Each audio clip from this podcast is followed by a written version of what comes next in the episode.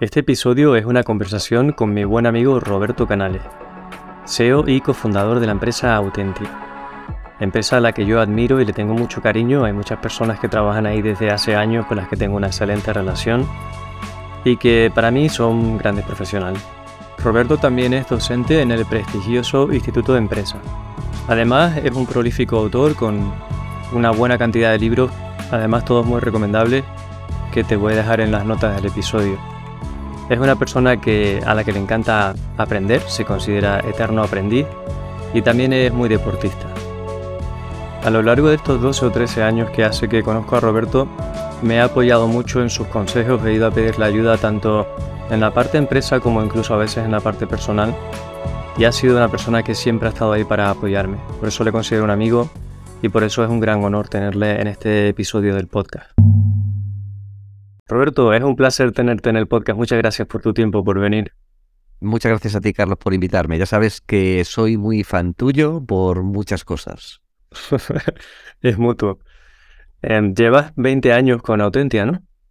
Efectivamente, este año hacemos 20 años y se han pasado volados. La verdad es que ha sido una época muy rápida y muy, muy feliz y agradable.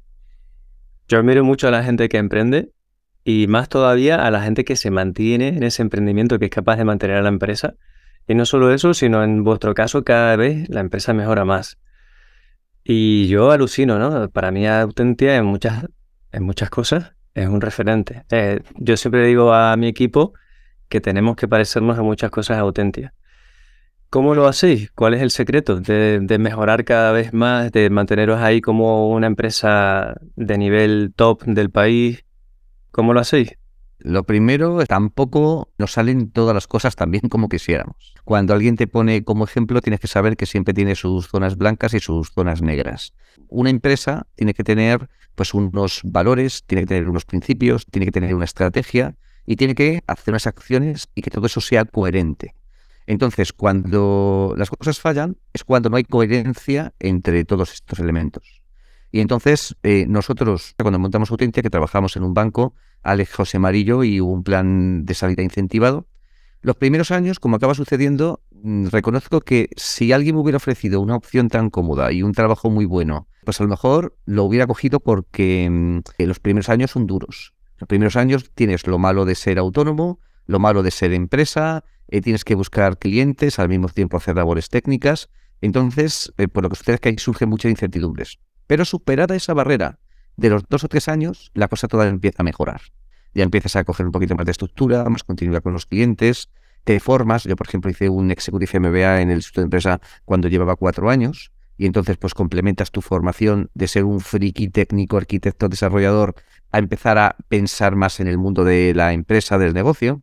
Y entonces, pues digamos que superada esa fase, ya lo demás, pues te empiezas a acompañar con gente eh, pues más competente que tú y eh, lo que va sucediendo es que ya no tienes que ser el hombre orquesta, ya no tienes que ser el que más sabe de patrones, ni de TDD, ni de integración, ni de, frameworks, ni de arquitecturas, ni de productos, ni de. sino que tú tienes que tener ya un discurso, eh, te digo lo que me afecta a mí, suficientemente bueno para trabajar con los clientes y que luego venga la gente que está por detrás de ti y haga el trabajo que hay que hacer. O sea que yo creo que a medida que van pasando los años, las empresas van cogiendo inercia y las cosas pues funcionan de un modo más sencillo. Pero eso sí, lo que hay que hacer es no perder el fundamento que tienes y sobre todo entender muy bien cuál es tu entrega de valor, que yo creo que eso es en lo que se pierden muchas empresas. Vosotros tenéis muy claro que queréis demostrar eh, que el software se puede hacer bien. Yo creo que eh, em, empiezo desde una eh, política o desde una visión un poquito más egoísta. ¿no?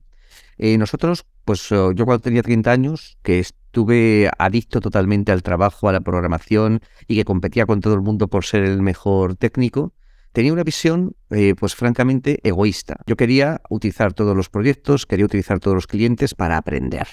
Porque mi foco fundamental era aprender, saber más y satisfacer una necesidad interior, que supongo que es lo que le sigue pasando todavía a mucha gente, incluido a Baby, pero en, otras dimensiones. Luego, pues más adelante te vas dando cuenta de que mm, realmente tú aprendes y adquieres conocimiento no por vanidad. Es decir, el saber por saber no aporta ningún valor, sino que al final lo que tienes que conseguir es entregar un valor al cliente al mismo tiempo que generas un entorno en el que tú seas feliz trabajando. Lo que me había sucedido en los trabajos anteriores es en el que había aprendido mucho, pero estaba mal, de forma, eh, me relacionaba poco con la gente, disfrutaba poco de las fiestas y además entregaba un valor muy limitado a los clientes porque pensaba más en mí que en ellos. Cuando luego ya pues alcanzas yo creo que unos niveles de madurez superior, pues lo que acaba sucediendo es el que dices, no, no, es que tengo que conseguir modificar también eh, mi comportamiento y el sueño o la visión de Autentia somos suficientemente inteligentes de crear una empresa en la que seamos felices trabajando los frikis, los técnicos. Y entonces, pues ya digamos, ya enlazamos una parte que es la visión.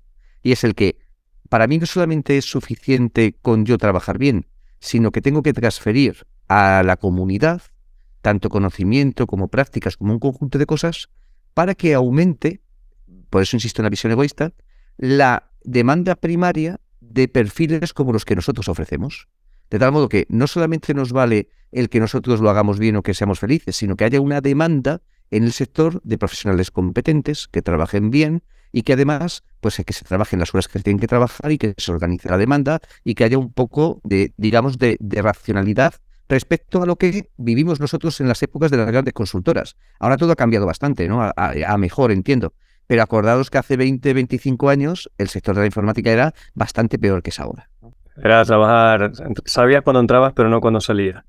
Sí, además eh, parecía que tenías como gerente, y pasaba porque lo veías, eh, tenías que conseguir que tu gente trabajase un montón de horas no remuneradas para que los proyectos salieran, se vendían proyectos que sabías a priori que ya estaban retrasados, la calidad, y bueno, y sigue pasando en muchos sitios, ¿eh? la calidad nunca ha sido eh, un más, ¿no? Es decir, nunca ha sido algo que obligatorio. Y lo que sucede es el que, que muchas veces era una competencia a ver quién ofrecía proyectos a precio más barato. Sigue pasando todavía un poquito, pero ahora mismo con la demanda que hay de profesionales y de condiciones laborales, porque si no los buenos profesionales se te marchan, todo esto se ha autorregulado un poco.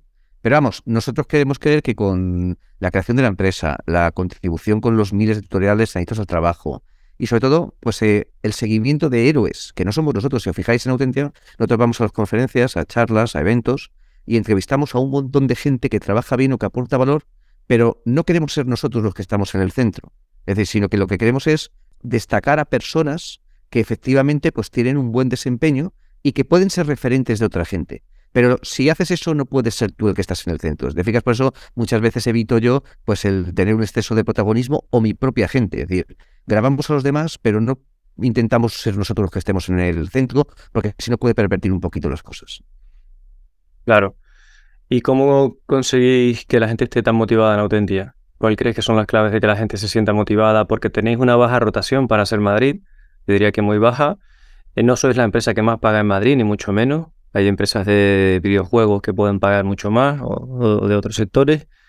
No obstante, creo que los sueldos son muy buenos, pero que no es el reclamo en auténtica el sueldo. Sin embargo, la gente está ahí años y años y se, se preparan, se mejoran, o sea, se, mantienen eh, aprendiendo. ¿Cómo conseguís eso? Es holístico. Lo que busca una persona en distintos momentos de su vida, yo creo que son cosas diferentes. Y además, lo que acaba pasando muchas veces es que es necesario entenderse. Eh, lo, más importante es una persona entenderse a sí mismo y ver lo que busca. A, mí me gustaría, aunque me enrolle un poquito, vamos a, describir un poquito qué es un programador. si, si, no tenemos unas bases es muy difícil discutir sobre elementos, ¿no? Un programador es cualquier persona para mí que vive de la programación. ¿De acuerdo? Ya está, así de sencillo, ¿vale? Entonces, pero tenemos que ver que, tanto en Autentia como en cualquier empresa como en el sector, hay muchos tipos o muchas definiciones distintas de programador. Puede haber una persona que y, voy a hablar en principio nada más de, las, de los puntos de entrada, es decir, del primer punto. Imagínate, pues tú puedes haber estudiado físicas o marketing y no haber encontrado trabajo y puedes decir, pues oye, mira, aprendo WordPress, hago un curso o aprendo Salesforce y lo que sucede es el que con herramientas que básicamente son no code, un WordPress, un PrestaSoft o, un Salesforce, que fíjate que ya tiene un nivel, lo que sucede es que puedo dar servicio a los clientes, incluso ahora con el kit digital y estas cosas, puedo ganar dinero con facilidad y mi conocimiento o mi base tecnológica es muy limitada, prácticamente nula. ¿no? Luego hay gente que se incorpora a un bootcamp, que puede ser eh, simplemente que ha escuchado que esto está de moda o que en su sector laboral eh, no ha encontrado las oportunidades que quería y se incorpora al mundo de la informática con un bootcamp. Claro, ten en cuenta que con dos o tres meses o cinco meses de formación, el conocimiento que tienes de bases tecnológicas es súper limitado. Pero no significa que no entre en una empresa y como hay tantas demandas, por, ejemplo, de programadores de front, lo que sucede, te incorpores, vayas haciendo carrera, incluso ganes mucho porque hay mucha demanda. Pero hay una diferencia grande entre que ganes dinero y el que tengas una cualificación muy elevada, ¿de acuerdo? Porque hay un dicho que dice que solo el necio confunde entre valor y precio, ¿de acuerdo? Luego puede, lo siguiente sería, por ejemplo, gente que está en módulos de grado medio, que aprenden informática, pero obviamente pues es gente que va a estar dos años en unos institutos con una visión tecnológica pues muy de pyme, ¿de acuerdo? Y, con, y van a ver, les va a dar dos años tiempo a ver muy poquitas cosas. Posteriormente les gusta la gente que está en módulos de grado superior, que incluso muchos de ellos son gente que ha empezado la universidad, no les ha encajado la matemática, la física, la complejidad o la disciplina, pero que les apasiona programar, que han dejado incluso la carrera y se han metido en módulos de grado superior. Y entonces son gente que puede ser perfectamente da igual la formación que tengan cuatro años en una carrera de informática que en un módulo de grado superior, seguro. Luego estará la gente como yo, que hicimos, yo hice Teleco, gente que viene de matemáticas, computación, que en sus carreras pues te obliga son complejas y además tienen muchas asignaturas relacionadas con la tecnología o la programación. Y luego, digamos, en el arriba del todo pondríamos a los informáticos, eh, a, los informáticos de carrera, que han estudiado pues una carrera, han estudiado incluso pues un eh, su máster o que incluso se han doctorado. O sea que si te fijas, programadores son todos. ¿De acuerdo? Es decir, lo podemos llamarles profesionales del mundo de la programación. Pero entonces lo que acaba sucediendo es el que yo creo que ahí hay básicamente tres problemas. Y el primero que hay es el que, en función de esas personas, y ya te estoy puesto nada más en los perfiles de entrada, y los años que haya trabajado haciendo cosas diferentes, ya te incremento pues la experiencia que haya tenido, porque no es igual una persona que lleva 20 años haciendo lo mismo que una persona que ha hecho 20 cosas diferentes, ¿de acuerdo? Tienen deficiencias, tanto te diría formativas, muchas veces no, ya no deficiencias, sino falta de formación en algunos elementos, incluso porque el contexto no se lo ha proporcionado. Hay también elementos, llámalo de carácter, de que cada persona somos como somos y buscamos una cosa diferente. Y luego también hay una visión de, te diría, de profesionalidad o de entrega de valor al cliente. Entonces, si tenemos que hablar de, todo esto, decimos, puede suceder que una persona que busca en Autentia, pues que nosotros lo que vamos a intentar es encontrar o contratar a gente maja. Por tanto, sabes que para nosotros lo primero que hace pues, son nuestras compañeras de personas hacen entrevistas y queremos saber si la gente es maja o no es maja. Entonces sabes que todo el mundo de Autentia es majo, todos. Luego lo siguiente es el que hacemos un onboarding largo para asegurarnos de que por lo menos empiezan a conocer lo que desconocen, que tengan un conocimiento consciente de muchas cosas que deberían aprender. Y luego también insistimos mucho en el que tenemos que dejar de tener una relación egoísta con el trabajo y empezar a obsesionarnos con la entrega de valor a clientes. Por lo tanto, todo el que entre en Autentia, yo creo que va a encontrar compañeros que busquen algo parecido. Por lo tanto, va a ser más difícil que gente que lleve tiempo o gente más mayor rote y se vaya, porque creo que puede encontrar un entorno flexible, donde hay compañeros, donde hay buen rollo, donde se paga bien, y va a ser más fácil que rote la gente que solo ha conocido lo que nosotros ofrecemos y se piense que todo es igual. Por eso hay que decir que lo que busca la gente, si te fijas, es un universo muy grande, pero yo creo que lo que busca es integrarse en un grupo donde las cosas son sencillas y donde los retos y hay mucha gente a la que admirar, entre comillas, ¿no? Porque ya tenemos a gente, a, más de 25 personas que llevan más de 10 años con nosotros y es una barbaridad el conocimiento que tienen. Entonces siempre te quieres acercar donde hay conocimiento y buena gente. Entiendo que eso es un poquito la clave, ¿no? Mm, esas tres patas que has comentado me parecen fundamentales, la formación de habilidades técnicas y la, sobre todo la parte de orientación al cliente, valor al cliente, es fundamental. Hay un montón de discusiones que se ven por internet y en empresas y en comunidades que parecen olvidar que nosotros estamos o nos debemos a quien nos paga el trabajo, que el dinero no nace en los árboles ni cae del cielo y que si tú no estás aportando un valor a tu cliente o incluso si lo estás aportando pero el cliente no lo percibe, las cosas no van a ir bien. Nosotros estamos aquí ofreciendo un, servicio a nuestros clientes. Pero mira, pero yo creo que al final te diría que son estados de madurez o que incluso, mira, vi el otro día una metáfora que me encantó, que es la metáfora del videojuego. Tú imagínate, tú estás jugando al Super Mario Bros., lo escuché en un podcast, y de repente lo que te dice es el que en el Mario Bros. tú estás jugando, pasando por pantallas, y cuando pasas 10 pantallas, pongamos ahí un ogro muy grande, que es el que le tienes que vencer, y si le vences, lo que haces es el que pasas al siguiente nivel y si no le vences, vuelves a estar en el mismo nivel y tienes que volver a recorrer las pantallas. Esa metáfora me parece grandiosa porque yo te he hablado de tres dimensiones. Entonces, la primera dimensión es la del conocimiento. Entonces, yo estoy convencido de que mucha gente ni siquiera es consciente de lo que no sabe. Nosotros lo que tenemos que hacer es, por lo menos, acercarle ese conocimiento y asegurarnos de que hay charlas, como pasa en Autentia, todas las semanas o cada dos semanas, de hecho que ahora estamos haciendo hasta públicas, para asegurarnos de que vamos alineando niveles de conocimiento. Mira, te voy a poner ejemplos que son sencillos y que incluso a alguien le puede joder lo que voy a contar, pero sobre todo tenemos que buscar ejemplos que sean fáciles de entender. Tú imagínate que tú eres un programador de front y que vienes de un módulo o vienes de un bootcamp o vienes de o simplemente de otra carrera y te has puesto a programar en front y eres muy bueno programando en TypeScript o en JavaScript, conoces HTML, conoces CSS3. Y entonces tú dices, muy bien, y la persona es solvente trabajando, incluso aprende más frameworks y demás. Pero claro, el problema está en el que tú vete ahora a un programador cualquiera de front y pregúntale cómo funciona por debajo una promesa. Explícame qué está pasando por debajo del navegador en una promesa. Y a lo mejor está utilizando 23 promesas. ¿Entiendes lo que decir, no? Entonces, ¿qué es lo que sucede? Pues a lo mejor nunca se ha preocupado, a lo mejor no se ha preocupado ni del TDD, que las aplicaciones se prueben solas, ni que haya un diseño correcto de lo que es la propia aplicación, y además tampoco pues, se ha preocupado del rendimiento y no sabe ni siquiera lo que es una APM. Es decir, no sabe que hay unas aplicaciones que tú puedes cogerlas e integrarlas dentro de tu entorno y que te dicen y te recomiendan incluso que tendrías que seguir otras estrategias porque estás consumiendo demasiados recursos. Pues puede ser muy solvente, pero te falta un conocimiento que a lo mejor nadie te lo ha contado.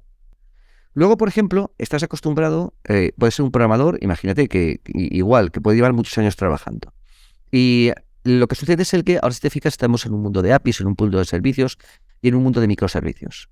Pues yo, cuando empecé a trabajar, trabajé en una empresa que se llama Software AG, que trabaja para grandes empresas, y claro, si trabajas siempre en empresas pequeñitas o haces proyectos siempre desde cero, lo que acaba sucediendo es que no sabes lo que es un SB, no sabes lo que es Tubseto, TIPCO, motores de API, IOP, Corva, ActiveX. Esas tecnologías a lo mejor no has ido ni hablar de ellas.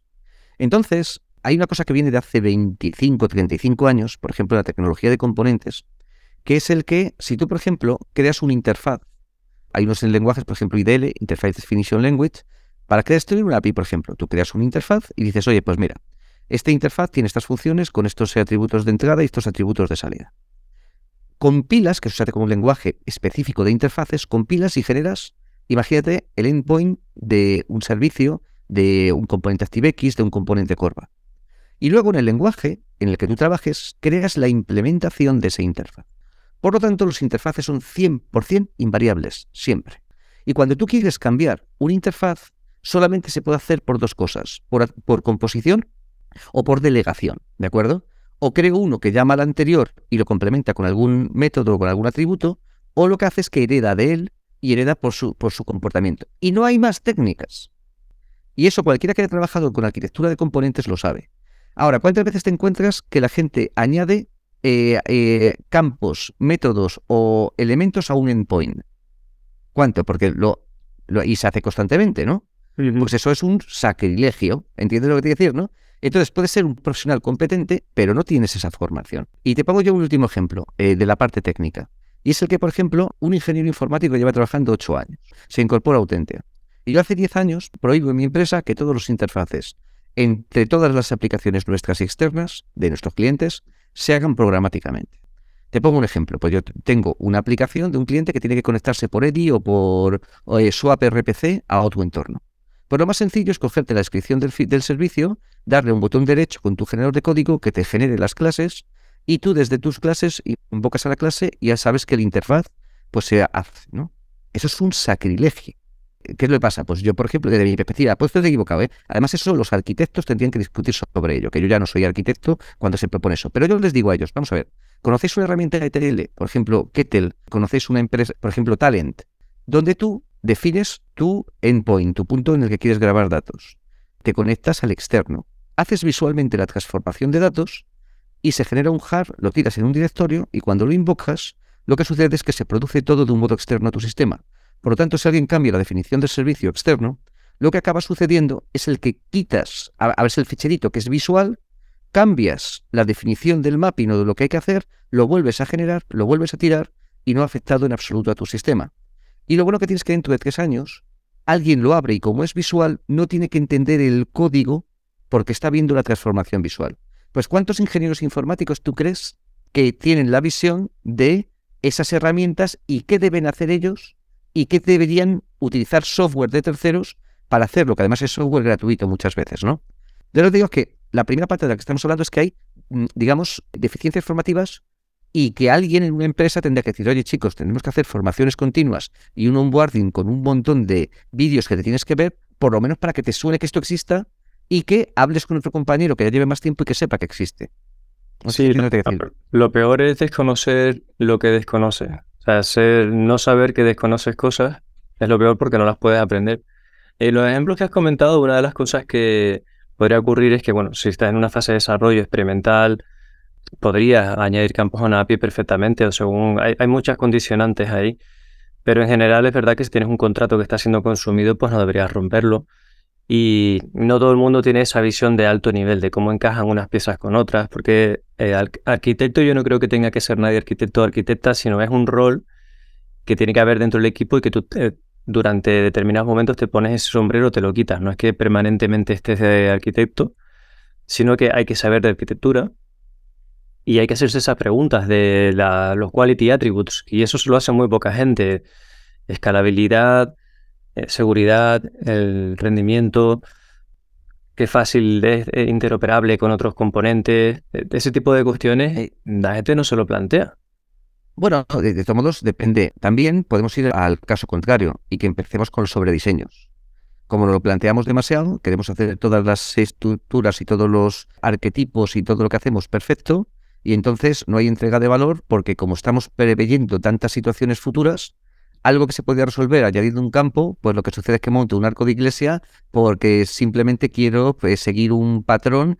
Es decir, pero para eso existe el juicio de pares. Mira, una de las cosas que tenemos yo creo que más importantes en Autentia y que insisto muchas veces que puede sonar raro es que ningún empleado de Autentia, ni siquiera yo, tiene autorizado a dar una solución a un cliente sin discutirla con un par. Pero si te fijas, entonces aquí empieza a haber un segundo problema, que voy a encajar ya, aparte de la falta de conocimiento técnico, no puede haber comportamientos de ayuda y no puede haber, eh, digamos, ese juicio de pares si no se constituyen relaciones personales. Tú te incorporas a, mi empresa auténtica o a cualquier otra. Y lo que acaba sucediendo es que entonces tú haces que durante dos semanas la gente venga a la oficina, dos semanas a dos meses, ¿eh? Y lo que hace es que yo le insisto a la gente, le doy una charla nada más empezar, y lo que les insisto es que quiero que jueguen al futbolín o al ping-pong con todo el que se acerque. Que coman con distintos grupos y que no se centren tanto en la adquisición de conocimientos como en la construcción de relaciones con el resto de compañeros. ¿Por qué? Porque entonces no puede pasar una cosa, lo que he dicho antes, de que tú eh, puedas tener un juicio de pares sobre una arquitectura si no tienes una confianza o no has construido una relación con otra persona. Entonces, ahora mismo que estamos en una época de teletrabajo y donde todo el mundo, por ejemplo, pues lo ve como el sumum de la satisfacción, el estar en casa, si es posible, el 100%, y desde tu provincia remota, pues el trabajar en tu proyecto, nos, nos damos cuenta de que eso está limitando la construcción de relaciones personales o que las localiza al proyecto en el que estás. Cuando antes íbamos, por ejemplo, a la oficina de Autentia y había todos los días 60, 50, 40 personas, había un montón de conversaciones informales. Ahora, ¿qué es lo que sucede? Cuando estás en Albacete, te contratamos en Autentia, vienes dos semanas, un mes más a menudo, y luego lo que haces es que te vas y te metes en tu proyecto con tus compañeros y con los clientes con los que trabajas, acabas de anularte muchas veces la posibilidad de la construcción de esas relaciones y además de esas conversaciones informales en las que descubres quién es el experto en otras disciplinas dentro de tu propia empresa. Entonces lo que acaba sucediendo es el que eh, muchas veces lo que deseamos no es lo que más nos conviene o no es lo que facilita ciertas cosas. Por tanto, por ejemplo, nosotros para que eso pase, lo que estamos haciendo es el que todas las últimas semanas del mes pagamos que la gente, sobre todo en remoto, venga a la oficina. ¿Para qué? Y aprovechamos y hacemos una charla, una conferencia, alguna cosa similar. Pero sobre todo lo que a mí me importa es que compartan momentos y luego, aunque yo haya dicho que lo que no pueden ellos hacer ningún diseño sin compartirlo con ningún compañero, es mucho más fácil, porque ya tienes gente con la que ya eres amigo, y lo que sucede, pues el que se pueden hacer las críticas con menos, eh, digamos, eh, cuidado, ¿de acuerdo? Sí, o con, lo que cariño también. A nosotros nos ha pasado similar en la empresa que había, gente que decía, es que no nos damos suficiente feedback, es que no nos apoyamos suficiente. Y claro, es que cada uno estaba en su casa, muchas personas al 100%.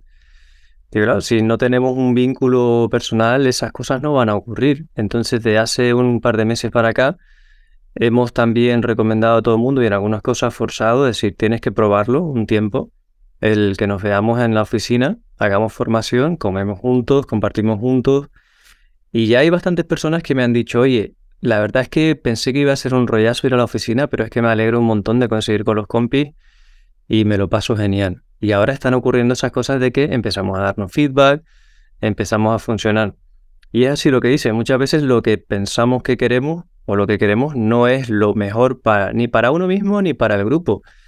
Y eso digo a la gente también, para mí es más cómodo que la oficina está a una hora de mi casa, quedarme en casa. Es mucho más cómodo mañana que va a hacer formación, por ejemplo, pues me puedo ahorrar casi dos horas de carretera si me quedo en casa y la hago desde aquí, pero es que no es lo mismo. O sea, sobre todo no es lo mismo si lo hago el 100% del tiempo.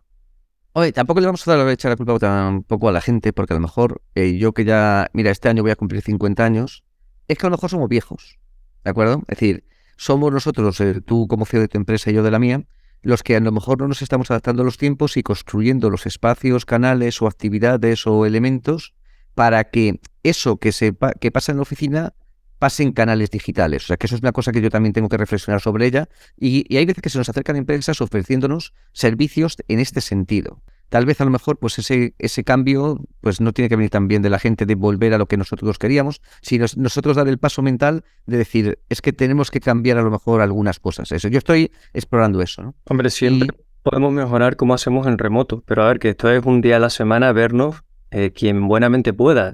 a nadie se le dice que deje de hacer si tiene una cita médica o algo que lo que fuera que o tiene que desplazarse y no le viene bien por algo en concreto, no pasa nada.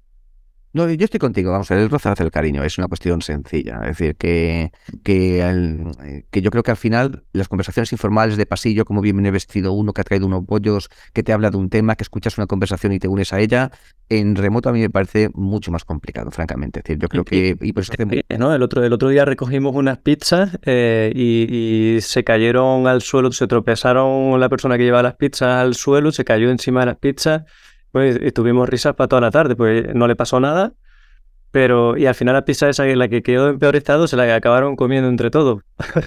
sí. Por eso, por eso te digo que al final eh, es una cuestión eh, muchas veces de lo que hablamos de, entender la globalidad. Mira, nosotros tampoco ni somos perfectos ni lo hacemos todo bien. Mira, por ejemplo, tenemos una herramienta que es muy interesante, se llama Nailted, ¿no? Yo se la recomiendo a la gente, nosotros somos usuarios, no somos eh, accionistas y tenemos nada que ver con ellos, porque es una herramienta súper interesante que lo que hace es el que la gente te puede, va generando preguntas y lo que hace es que la gente anónimamente las contesta, pero tú le puedes contestar, ellos saben quién eres tú, pero tú no sabes quiénes son, ellos, ¿no? Entonces eso te da un espacio para que te puedan, eh, digamos, decir las cosas con mayor sinceridad.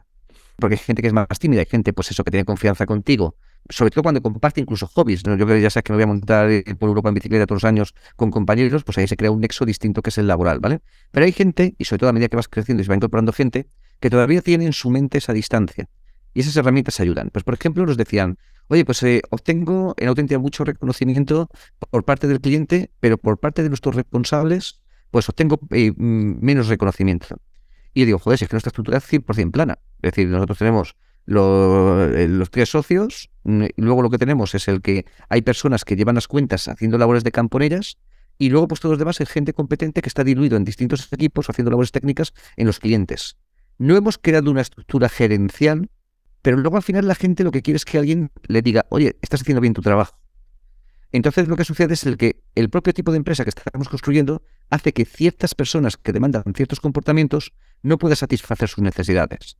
Entonces tú tienes que plantearte que tengo que adaptar la estructura de mi empresa o que tengo que hacer algunos cambios porque, igual que yo, nunca he necesitado feedback, hay gente que sí lo necesita, ¿de acuerdo? O, la palmadita en la espalda o el reconocimiento, ¿de acuerdo? Entonces, nosotros siendo ahora como somos 125 personas aproximadamente, tenemos que entender que hay muchas personas de muchos tipos distintos con muchas necesidades distintas. Y claro, y tú como responsable tienes que tratarlos de un modo no homogéneo. Ahí es cuando eh, empieza a complicarse un poco la cosa. Y entiendo que a medida que vas creciendo, pues el problema se va haciendo cada vez más grande, ¿de acuerdo? Entonces lo que intentas es, pues, es pautar las cosas para que sea lo más flexible posible. Pero por eso hay que decir que Dios me libre a mí de, de idealizar todo lo que hacemos, porque también, por mucho que quieres hacer todo bien, nunca te sale todo bien. Y nunca eres capaz de complacer 100% a todo el mundo. ¿Y cómo, cómo hacéis en Autentia los onboarding? Que es algo que lleváis tiempo trabajando, creo que tenéis manuales de onboarding, ¿no? Estáis, eh, o sea, sé que tenéis guías, desde luego, para la gente que empieza tenéis varios, varios tipos de guías, una de backend, una de frontend, que además están gratis en internet y las pondré en las notas del episodio. Eh, aparte, por supuesto, de los libros, que luego si tenemos tiempo los comentaremos tus libros. Pero el onboarding, ¿cómo lo estáis llevando y cuánto tiempo llevas trabajando en onboarding? El, eh, bueno, eso pues llevamos desde siempre, aunque los últimos, yo diría, tres, cuatro años, pues hemos insistido más eh, sobre ello. El proceso nuestro de incorporación hay que entenderlo. Mira, nosotros tenemos una oferta de trabajo, pues eh, ya sabes, no queremos ser los que mejores pagan, porque vamos a ver, si eres el que mejor paga, eres el que también tienes que más optimizar la ocupación. Y es el que mejor tienes que optimizar, digamos, el rendimiento. El dinero siempre hemos dicho que tiene que ser una consecuencia.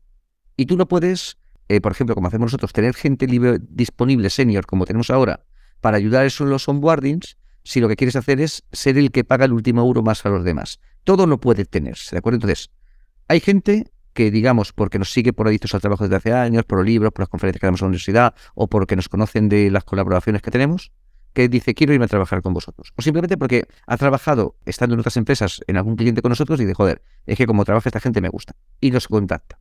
Entonces nosotros lo ponemos un poquito difícil. Primero hay unas entrevistas, como decía, en la que la gente pues tiene que demostrar que es simpática, maja, competente, ¿de acuerdo? Es decir, ah, que es la primera, ah, independientemente de la capacidad técnica, porque yo no quiero tener un técnico mala hostia, por ejemplo, ¿de acuerdo? Es decir, yo quiero tener a alguien con el que quiera compartir meses o años de mi vida. Y luego hacemos una prueba técnica de algo que no sepa hacer. Porque en esta profesión lo que sabes hacer importa poco sino lo que importa es tu capacidad de adquirir nuevo conocimiento. Por tanto, si imagínate que eres de front, pues te hago una prueba de back, o te hago una prueba de aplicación móvil, o te hago una prueba de un API que no conoces, ¿de acuerdo? De ese modo, lo que sucede es el que la gente que acepta gastar más o menos pues, de 15, 20 horas de su tiempo en hacer una prueba que no nos tiene que entregar, simplemente nos tiene que enseñar, ¿de acuerdo? Que no es que queremos que nos hagan y que trabajen para nosotros. Alguien que tiene buen carácter y que encima piensa en su propia formación o que la prueba es un ejercicio de autoformación, se incorpora con nosotros. Y cuando se incorpora, lo que tiene que hacer es estar. Los primeros días va a estar sin asignar, que de hecho eso le pone mucho, muy nervioso a la gente, sobre todo que viene de consultoras. Tiene que estar las dos primeras semanas o el primer mes, primeros dos meses sin facturar. Entonces, lo, primero que tiene que hacer es coger su práctica y cuando alguien ha hecho la evaluación de la práctica, probablemente, o de la prueba suya, lo que hace es el que hay cosas que no están bien. Pues a lo mejor no utiliza bien el repositorio, la integración continua, el despliegue continuo, y sobre todo falla mucho las pruebas automáticas o que ha copiado y pegado código de Stack Overflow de algún otro lado, ahora del chat, chat GPT, ¿no? Y le funciona, pero no sabe exactamente qué hace ese código. ¿De acuerdo? Sabe que funciona, pero no entiende por qué ha puesto ese código ahí. Carlos, tú lo verás que es muy normal, que pasa a veces, ¿no? Que la gente resuelve el problema, pero no sabe por qué lo ha resuelto, ¿no? Y entonces nosotros le pedimos que durante ese tiempo de onboarding lo que haga es el que lo primero es que mejore su aplicación. Tiene un tutor en el que tiene que ayudarle a mejorar la aplicación.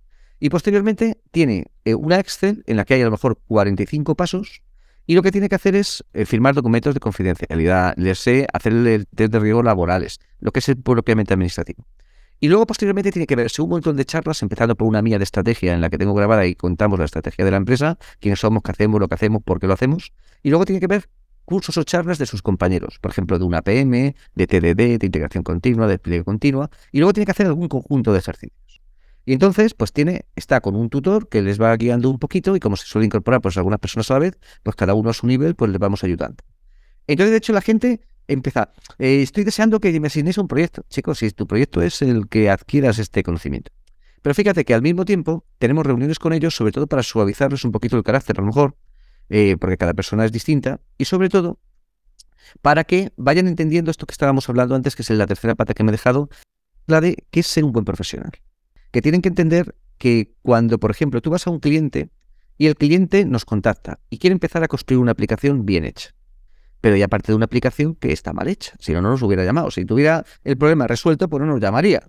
Y entonces nosotros a lo mejor tenemos que empezar a construir con nuevas tecnologías y con nueva metodología una parte del sistema, pero lo que hay que está hecho unos zorros, con tecnología obsoleta, sin pruebas, sin integración continua, copiado y pegado, es decir, hay que arreglarlo.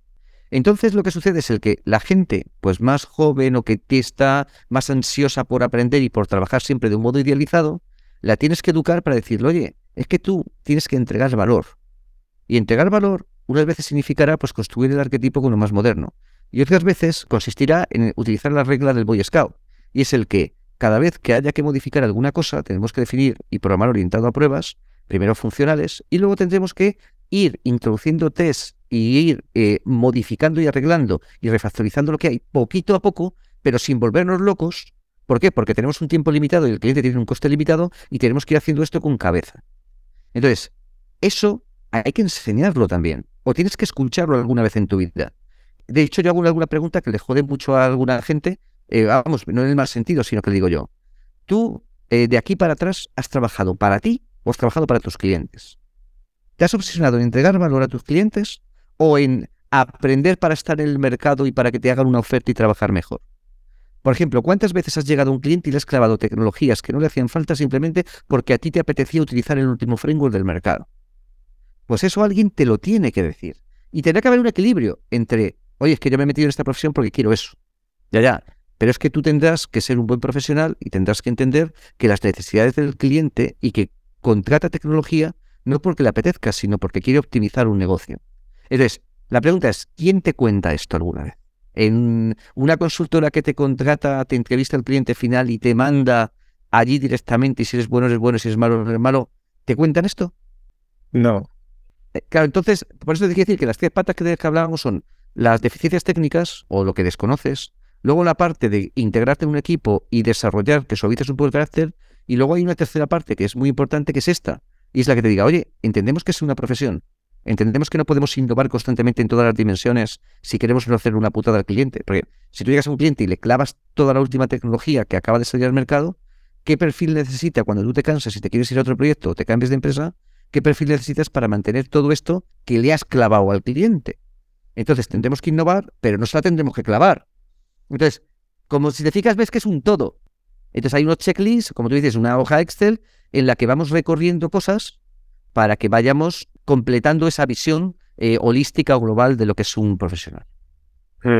Son habilidades técnicas, habilidades no técnicas y foco en el cliente. Claro, y sobre todo, pues yo lo diría profesionalidad. Claro, es que me estoy pensando que este episodio podrá llamarse Tres pilares de la profesionalidad en el software. Bueno, a lo mejor hay más, pero yo lo que te quiero decir es el que, ¿qué es lo que te, contaba antes de los videojuegos? ¿Qué veo yo muchas veces en el sector? Y esto, y, si te fijas, hay gente que es conocida en el sector y demás, que sigue con el patrón del videojuego. Yo lo que sucede es el que me encanta mi profesión, digo que quiero seguir programando toda la vida, me aburro del lenguaje en el que estoy, quiero entrar en nuevos frameworks y nuevas eh, tecnologías, y además me gusta hacer las cosas de cero. Y entro en una startup que me ofrecen pues un salario bueno y sobre todo me dan un salario, digamos, futuro, me dan opciones y pienso que me puedo hacer rico. Entonces trabajo incluso por debajo de mercado durante un año, dos años, dejándome los cuernos en una empresa, pero resulta que cuando, claro, la empresa empieza a ir bien y ya no se quiere innovar tanto porque ya está hecho y lo que se quiere hacer es mantenerlo, crecerlo, eh, abaratar costes y demás, pues ya el trabajo no es interesante y me cojo y me cambio a otra startup, exactamente lo mismo, con otra tecnología, con otro modelo, con trabajando muy bien para un museo, con de interacción continua, continuo, 100% de test, eh, con un equipo de la hostia, pero ahora cuando otra vez o bien se cae o el trabajo de nuevo vuelve a ser monótono y aburrido, me cojo y me cambio a otra, donde empiezo de nuevo con la novedad. Para mí la pregunta es, cuando tienes ese patrón, es si te estás pasando el nivel o no te estás pasando el nivel. Si lo que siempre estás en el mismo nivel, pero estás empezando a través de las mismas pantallas para llegar al mismo punto. Y es porque al final estás dando una satisfacción, llámalo hedonista, a algo que te pide tu cuerpo. Pero realmente, eh, y que si estás ahí y eres consciente, me parece estupendo, ¿de acuerdo? Es decir, que cada uno haga con su vida lo que disfruta, lo que le gusta y demás. Pero entiendo también que hay que ir pasando niveles. Y sobre todo, para mí, el primer nivel, como decíamos, es, tengo que ser un buen profesional y eh, me puedo obsesionar durante unos años en la técnica, pero como cualquier cosa llevará 10.000 horas aprender casi todo lo que hay. Luego tengo que preocuparme ya más, que muchos, yo lo he hecho mal en el pasado muchas veces, porque formo parte de un colectivo, formo parte de un grupo, tengo comportamientos de ayuda, enseño a gente junior, hago un legado. Yo creo que luego ya hay que pasar el nivel. Y luego hay otro nivel que puede estar en paralelo y es, oye, ¿y yo de verdad soy un buen profesional? ¿Cuánto valor he entregado? ¿Cuánto han ganado mis clientes con mi trabajo? ¿Cuánto he contribuido a que, como pasa en Autentia, cuando Autentia llega a un cliente, no solo trabaja bien en Autentia, trabajan bien todos los que están alrededor. Porque yo toda la gente Autentia tiene orden de que cuando entramos en un cliente, eh, me da igual de qué consultora sea o si es del cliente final, todos son nuestros compañeros. A todos se les ayuda, a todos se les forma. Y hacemos en la trampa de que realmente estamos haciendo una subida del nivel técnico y el nivel de calidad de todo. Entonces, por tanto, esa gente va a querer seguir trabajando así porque es lo a lo que se va a acostumbrar. Pero que la gracia es, fíjate, fíjate nuestra maldad, el ayudar a todos. ¿Por qué? Porque el cliente que nos ha pagado, sea una línea aérea, sea un banco, sea una telco, sea quien sea, lo que se merece o lo que necesita es que nos dejemos de tontería a los profesionales y les entreguemos el máximo valor. Entonces, si te luego empieza también otro melón que me gusta mucho y es el que, el de las metodologías ágiles. Que nosotros, si te fijas, he hablado mucho de técnicas base, pero luego hay que empezar a pasar otro nivel y es en el que tenemos que querer estar con nuestros clientes en sus procesos de negocio. Tenemos que aprender a hablar de estrategia, de épicas, de historias, de priorizaciones, de estimaciones. En el tema de tenemos que aprender a estimar. Y tú dirás, oh, ¿en qué salón te acabas de meter, Roberto? Sí, sí, sí, ya sé que la estimación no puede ser una ley, pero cuando un cliente tiene un consejo de administración, tiene unos inversores, tiene que decir qué va a hacer y qué se va a gastar. Y entonces tendremos que, de cierto modo, hablar de dimensión de lo que se hace. Entonces, el que sigue llevando 10 años diciendo no estimates y demás historias, digo, sí, eso me parece estupendo, pero es que no hemos pasado de nivel. Eso lo puedes hacer cuando alguien te paga en Time Materials y donde tú tienes una visión de una parte de un sistema. Pero cuando empiezas a recuperar una parte mayor del sistema, tienes que empezar a ver esa parte de profesionalidad. Pero si te fijas, eh, la metáfora del juego a mí me parece grandiosa. Sí, sí. Y mm. que la gente puede decir, no, no, es que quiero quedarme en este nivel. Me parece muy bien. Pero también tendremos que algunos decir, oye, es que yo veo un mundo de niveles. Y no es que uno sea más valioso o menos valioso. Ahora por esta que a lo mejor un programador de una cosa específica puede ganar más que un gerente. Muy bien. Otra vez de nuevo, no confundamos valor y precio. Solo el necio confunde entre valor y precio. Eso lo tenemos que tatuar en el brazo. Y Roberto, hemos hablado de la profesionalidad en el pasado y en el presente. ¿Tú tienes alguna opinión al respecto de cómo la inteligencia artificial va a cambiar la profesión. Ah, no sé si has visto, bueno, yo vi ayer un vídeo de ChatGPT 4 y es muy impresionante, ¿no? Y hay mucha gente que me está hablando que me dice, oye, esto, ¿qué, va a pasar con esto? ¿Vamos a perder el empleo? ¿O en qué nos vamos a tener que convertir? No sé si tú tienes alguna opinión al respecto. Bueno, yo lo que te voy a decir es el que, ahora que está muy de moda el CPS, el Complex Problem Solving, ¿no? el futurismo de frontera, pues eh, aquí pues el amigo Recuenco y, todos estos podcasts que hablan sobre estos temas. Yo lo que te diría es el que tenemos que hablar siempre de dimensión temporal. Eh, la pregunta es, ¿todavía hay gente que programa en COBOL RPG 400, en CIS, ¿no? y en Natural, en Adabas, y que se van a jubilar y que incluso van a tener problemas en empresas porque no van a encontrar gente con esos perfiles? Seguro. Correcto, sí. ¿De acuerdo? Sin ningún problema. Entonces... Sí, en ABAP, por ejemplo, también. Eh, claro, eh, esto es lo mismo. Entonces, va a haber, yo creo que siempre, una demanda mayor de profesionales, sobre todo cualificados, de, eh, digamos, la oferta que va a haber en el mercado. A, por una cosa muy sencilla, porque la tecnología cada vez falta para más cosas. Hace falta para tu coche, para las apps que lleva tu coche, para miles de cosas, ¿no? hace falta de tecnología. Si tú quieres poner un sensor ahora mismo esa planta que tienes colgada ahí al lado, pues tienes que hacer una app, meterle un sensor IoT. Es decir, el mundo va hacia la tecnología. Por lo tanto, eh, de hecho, las carreras están cada vez más vacías, aunque se incorpora gente por otro sitio que no son las carreras. Entonces, la masa crítica de gente que vive de la tecnología no va a crecer tanto como la necesidad de tecnología. Otra cosa distinta, como va a suceder, y fíjate que hablamos de esto de futurismo de frontera, ¿qué va a pasar dentro de seis meses? ¿Qué va a pasar dentro de tres años? ¿Qué va a pasar dentro de 20 años? Cuando alguien te pregunta qué va a pasar, me tienes que preguntar en qué dimensión temporal. Eh, con el el chat GPT, el GPT, como lo quieras llamar, ¿no? el 3 o el 4, yo hago mis experimentos también. De verdad que yo soy culo inquieto y una época me da por inteligencia artificial, otra por las criptomonedas y otra me da pues por, investigar un poquito sobre esto. ¿Qué es lo que sucede? Como siempre, lo que acaba sucediendo es que va a haber un hype altísimo y pensamos que esto va a valer para todo y que va a sustituir todo, pero recuérdame qué ha pasado eh, con el, el blockchain. ¿Ha cambiado tantas cosas? con las criptomonedas. Ha cambiado. realmente eh, no, no, ha pegado el despegue en el momento que se pensaba, ¿no? Eh, o sea, no sabemos qué va a pasar, pero desde luego lo que se ah. hace 5 o 10 años no es lo que está ocurriendo. Entonces, va a haber cosas inmediatas, porque vamos a ver, cuando tú tienes una inteligencia artificial, el problema es que va a haber, o se va a necesitar unos perfiles nuevos que van a ser programadores de prompt. No es tan fácil irte a una inteligencia artificial y decirle, oye, sáqueme una foto mía quitándome la planta y la estantería donde me hagas cinco años más joven, me quites las gafas y en vez de ir de amarillo vaya azul. Eso es programar. Si te fijas, eso es programar. Es decir, escribir un prompt es programar, pero en vez de escribir en un lenguaje formal, es escribir en un lenguaje natural. Pero es que hacer una descripción de un entorno bancario en un lenguaje natural es la hostia. No sé si estás de acuerdo conmigo. Tú ahora dices, mira, referencias, pues las hay. Pues eh, con mismo titular, sin titular, mancomunados, autorizados, eh, digamos, eh, con línea de crédito, sin línea de crédito. Tú ahora intenta decirle a alguien que programe en lenguaje natural todas las reglas y que además un sistema que genera cada vez en base a cómo le han entrenado y te puede dar una solución distinta, no predictiva, un comportamiento. Pues tú construirías ese sistema de transferencias con un sistema no predictivo en un lenguaje natural que puede estar sesgado por la programación que tiene. ¿Tú harías eso? Yo no. No, yo no lo haría, ¿entiendes? Ahora, mis hijos ya lo utilizan, mi hija de una, 15, y una hija que hace 15 años ahora, y para hacer los deberes o para inspirarse, digamos, pues ya los chavales cualquiera lo tiene en el móvil. Si yo ahora mismo tengo que hacer copies, pues lo que sucede es el que, pues claro, yo soy yo estoy ahora mismo y quiero hacer copies o quiero generar etiquetas de SEO eh, o quiero hacer SEM, o quiero, digamos, escribir todos los días, o, simplemente tú ahora mismo dices, Roberto Canales, y me quieres hacer la bio. Pues tú ahora mismo a lo mejor entras y lo que sucede es que te ahorra un montón de horas y te genera un esqueleto y un elemento que una persona tiene que interpretar. Sí, haciendo pruebas con Bing y te daba bio, pero el problema es que también te dice cosas que no son verdad. claro, entonces, la gracia está en el que estamos hablando de que es un sistema que no es determinista, es decir, es el que en función de la programación y la alimentación que tenga, es decir, de qué base de conocimiento le dé, me genera un resultado. Si tú vas alimentando todos los días y reentrenando esa base de conocimientos, el resultado que te da el día 1 no es igual que el que te da el día 14.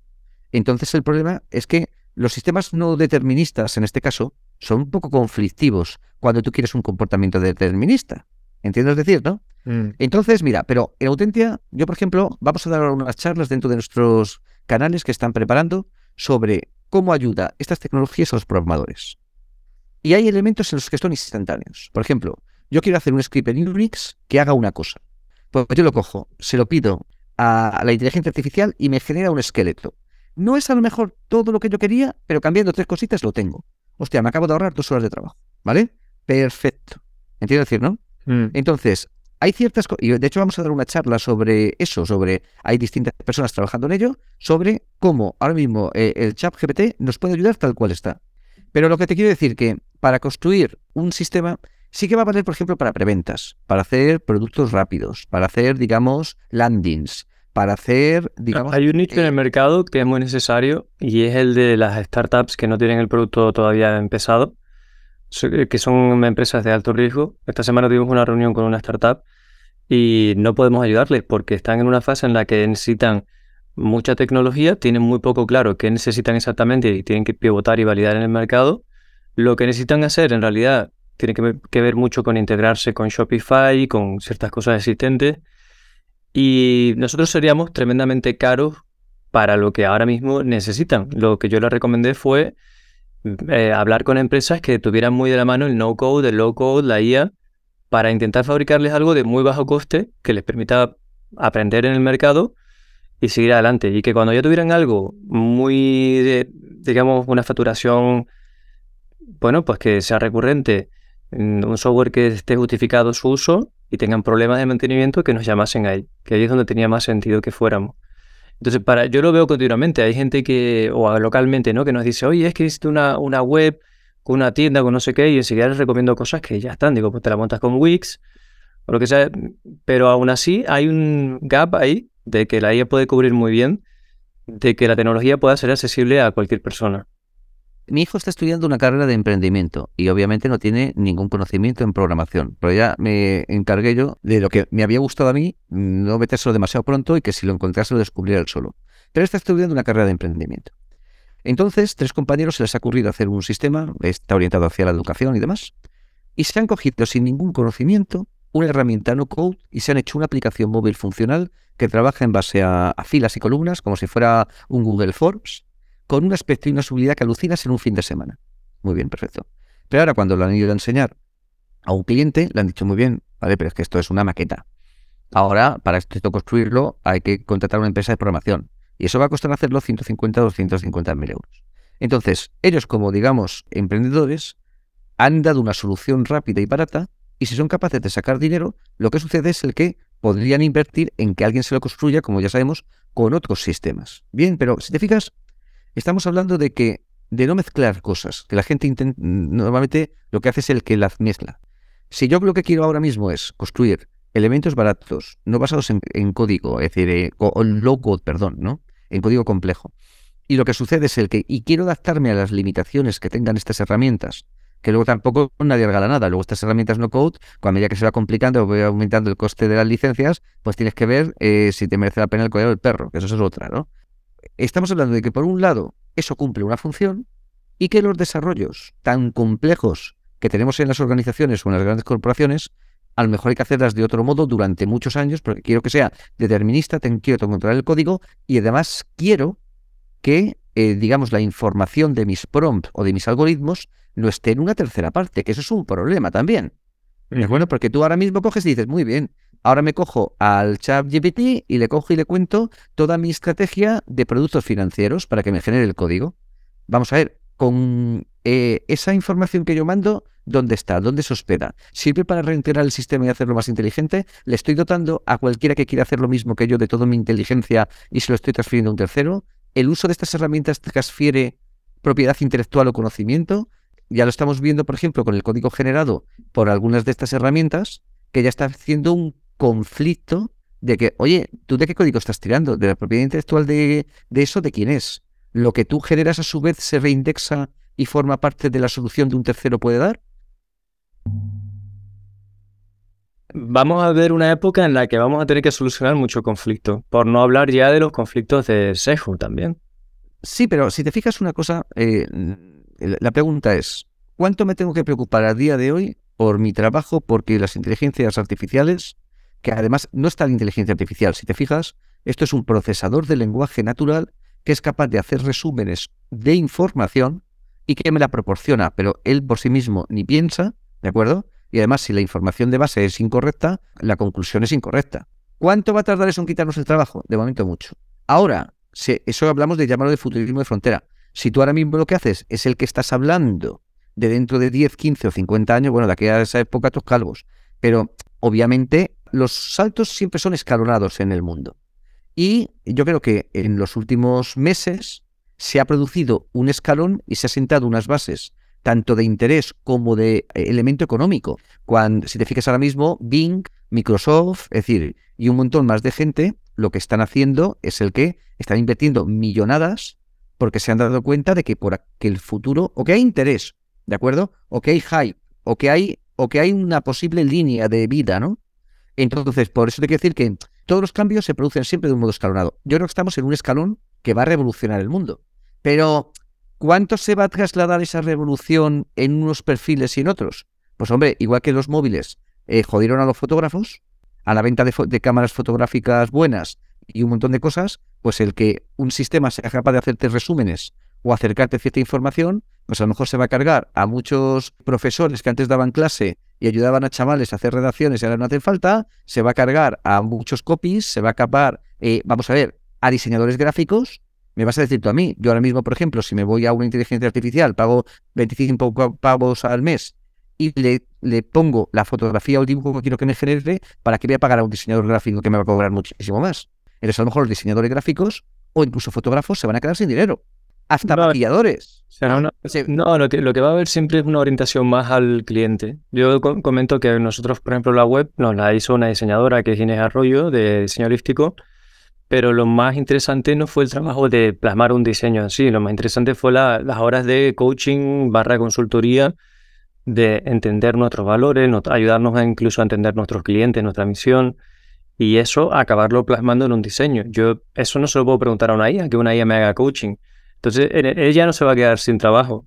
Sí, pero mira, pero sí, estoy de acuerdo contigo. Que, mira, cualquier trabajo altamente especializado y de entrega de valor no se va a ver afectado eh, gravemente. Pero, por ejemplo, imagínate, si tú ahora mismo puedes ponerle un filtro, como ya existe, y cortarte el pelo, o quitarte, imagínate, las arrugas, o quitarte las gafas, o cambiar el fondo, ¿tú para qué vas a pagar a un maquillador o a ir al peluquero?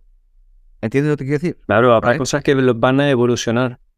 Eso es. Entonces, a lo que voy con eso es el que un profesional lo que tiene que intentar es hacer su mercado más grande y sobre todo especializarse y luego también hay otra cosa como ahora, mira que me lo leído estos días de, de DeepRel, ¿no? Y lo que una de las personas que las personas tienen que entender que tienen que ganar visibilidad. Tienen que acercarse a la comunidad, tienen que publicar, tienen que dejarse ver, porque cuanto más te vean, más oportunidades te pueden llegar. Entonces, ¿qué es la gracia que tiene? Pues eh, eso no lo puede hacer una IA. Es decir, yo lo que quiero que si tú aprendes eh, tecnología, como digo, tienes un carácter adecuado, eh, trabajas para tu cliente, y encima te relacionas con una comunidad que saben que eres así, yo creo que no vas a tener nunca problemas. Exactamente. Sí, para que no TFREL sería Developer Relationships y es la persona que hace que en algunos entornos se llamaba antes Evangelist o simplemente que tiene mano de izquierda y ton de gente. Esa la comunicar con personas. Y, y, que está relacionado con su propia comunidad. Mira, pero esto es tan sencillo como dices. Tú imagínate que ahora mismo eres médico. ¿Qué es lo que sucede? Si tú eres relevante en tu comunidad de médicos, cuando alguien quiere una segunda opinión, pues te van a contactar. Ahora, si puedes ser el mejor médico del mundo, pero no te conoce nadie, no publicas, no vas a conferencias, no vas a charlas, está muy bien, pero ¿quién va a ir a ti si nadie sabe que existes? Entonces, por eso es lo que quiero decir que cuando uno habla de su carrera profesional o de cómo una IA me puede quitar el trabajo, la pregunta está en que a lo mejor volvemos al juego. Es que no has visto tu trabajo desde una dimensión holística y te has pensado que ser programador es solo programar. Y ser programador no es solo programar. Ser cualquier profesión de cualquier eh, profesional de cualquier profesión no es solamente programar. ¿De acuerdo? Y, la, y, tus inquietudes o problemas pues son distintos en función de dónde estés. Sobre todo, mira, esto, eh, las preguntas que se tienen que hacer la gente es, tengo 52 años, llevo trabajando 15 años en mi empresa, trabajo con tecnologías antiguas. Ahora estamos en, andando en un borde de una recesión. Si de repente, ahora mismo, me falla el trabajo, tengo conocimientos, habilidades, contactos de mercado o no los tengo. Eh, para centrar el tiro. Y digas, no, es que la culpa es que mi trabajo me la quita una IA. No, no, perdona. Eh, la culpa es que te has despistado. Has despistado. ¿Vale? Mm. Y el tema es el que, y tú puedes decir, no, es que era la empresa la que tenía que haberse asegurado de que yo me mantenía. Vale, vale. Esto ya está, entonces estás haciendo transferencia. Sí, fácil echarle la culpa a la empresa o al Estado, o al sistema, al, Sí, si te pones de víctima, todo el mundo tiene la culpa menos tú. Claro, por eso a lo que voy con todas estas cosas es el que eh, siempre que estamos con estas cosas, sé que estoy diciendo cosas que la gente no quiere oír, pero tenemos que asumir un poco de responsabilidad en un montón de cosas. Porque las cosas que nos pasan, pues algunas no dependen de nosotras, pero algunas otras sí. Y lo de la inteligencia artificial, créeme, ¿tú crees que a ti y a mí nos va a afectar mucho? Pues no. Yo creo que no a ir haciendo cambiar, pero es que llevamos cambiando toda la vida en esta profesión. Claro. Es que, eh, en este claro, es que yo a lo mejor en vez de programar la siguiente en Kotlin, pues programo en, en ChatGPT y creamos un perfil de ChatGPT Prompt Developer Advocate. Vale, muy bien, pues ya está. Pues tenemos que hacerlo. Que pero formará parte de nuestro trabajo. Igual que hace 20 años trabajamos o 30 en unas tecnologías, ya trabajamos en otras, trabajamos con una metodología, ya trabajamos con otras, pues a lo mejor si hay otras herramientas nuevas, pues un ingeniero competente pues tendrá que hacer el que, pues adaptarse a las herramientas que hay en ese momento. Ya está, creo que haya más problema. Total. Roberto, pues llevamos hablando un poquito más de una hora y podíamos estar hablando cuatro, pero en vez de hacer eso, de poner un podcast de cuatro horas, podíamos emplazarnos a quedar cada par de meses y hablar de eh, mil cosas. A mí me ha encantado escucharte, como siempre. Mm, este podcast me ha gustado mucho, la verdad. Y sé que si también si lo hacemos más largo, a la gente le cuesta escucharlo. Entonces te emplazo a que quedemos dentro de un mes o dos meses y hablemos de otro tema. Perfecto. Sabes que tiempo. que yo estoy encantado de compartir tiempo contigo y que, de hecho, eh, me influencias y además me gusta la influencia que ejerces sobre la gente. Que sepas, por ejemplo, que cambié de coche y me he cogido un coche híbrido enchufable y que ahora casi todos eh, los trayectos que hago, vamos, el 100% de los urbanos voy en eléctrico y eh, tengo la ventaja de que los viajes que hago pues los puedo hacer sin complicaciones en el momento en el que estamos y fue conversaciones contigo, incluso con charlas que has dado, de que si la gente que tiene influencia, como es tu caso, lo que hace es que convence a un conjunto de personas de que mejore un poquito, el impacto global es muy grande. O sea que no hace falta autosacrificarse hasta el extremo, sino que hace falta muchas veces es canalizar la influencia correctamente. Entonces, tú en este caso, pues ya lo has conseguido conmigo, que ciertos comportamientos que tengo son por conversaciones que tenemos tú y yo. Entonces, por eso pues te estoy agradecido y creo que pues eh, es positivo para la gente. Y ya te digo que por mí encantado de eh, emplazarme cuando quieras y hablamos de lo que sea, que ya has visto que me enrollo bastante. Lo único que tenéis que tener paciencia porque hablo mucho. Pero comunicas muy bien, Roberto. Vas ahí, dices lo que quieres decir. La idea llega. Y, esa influencia es retroalimentable. Es decir, ahora tengo yo un vehículo eléctrico y en parte también es por esas conversaciones que tenemos. Y incluso has influenciado ¿no? en el tipo de casa que tengo para eso están las buenas amistades, las que te permiten, las que son valientes para darte feedback y decirte cosas desde el cariño que te pueden cambiar la mente o, que te apoyan cuando lo necesitas. Eso, eso es el valor de la amistad. Así que nada, muchas, muchísimas gracias Roberto y hablamos pronto en otro episodio. Pues cuando quieras, pues a tu disposición estoy. Venga, un abrazo a ti y a todos los oyentes. Chao.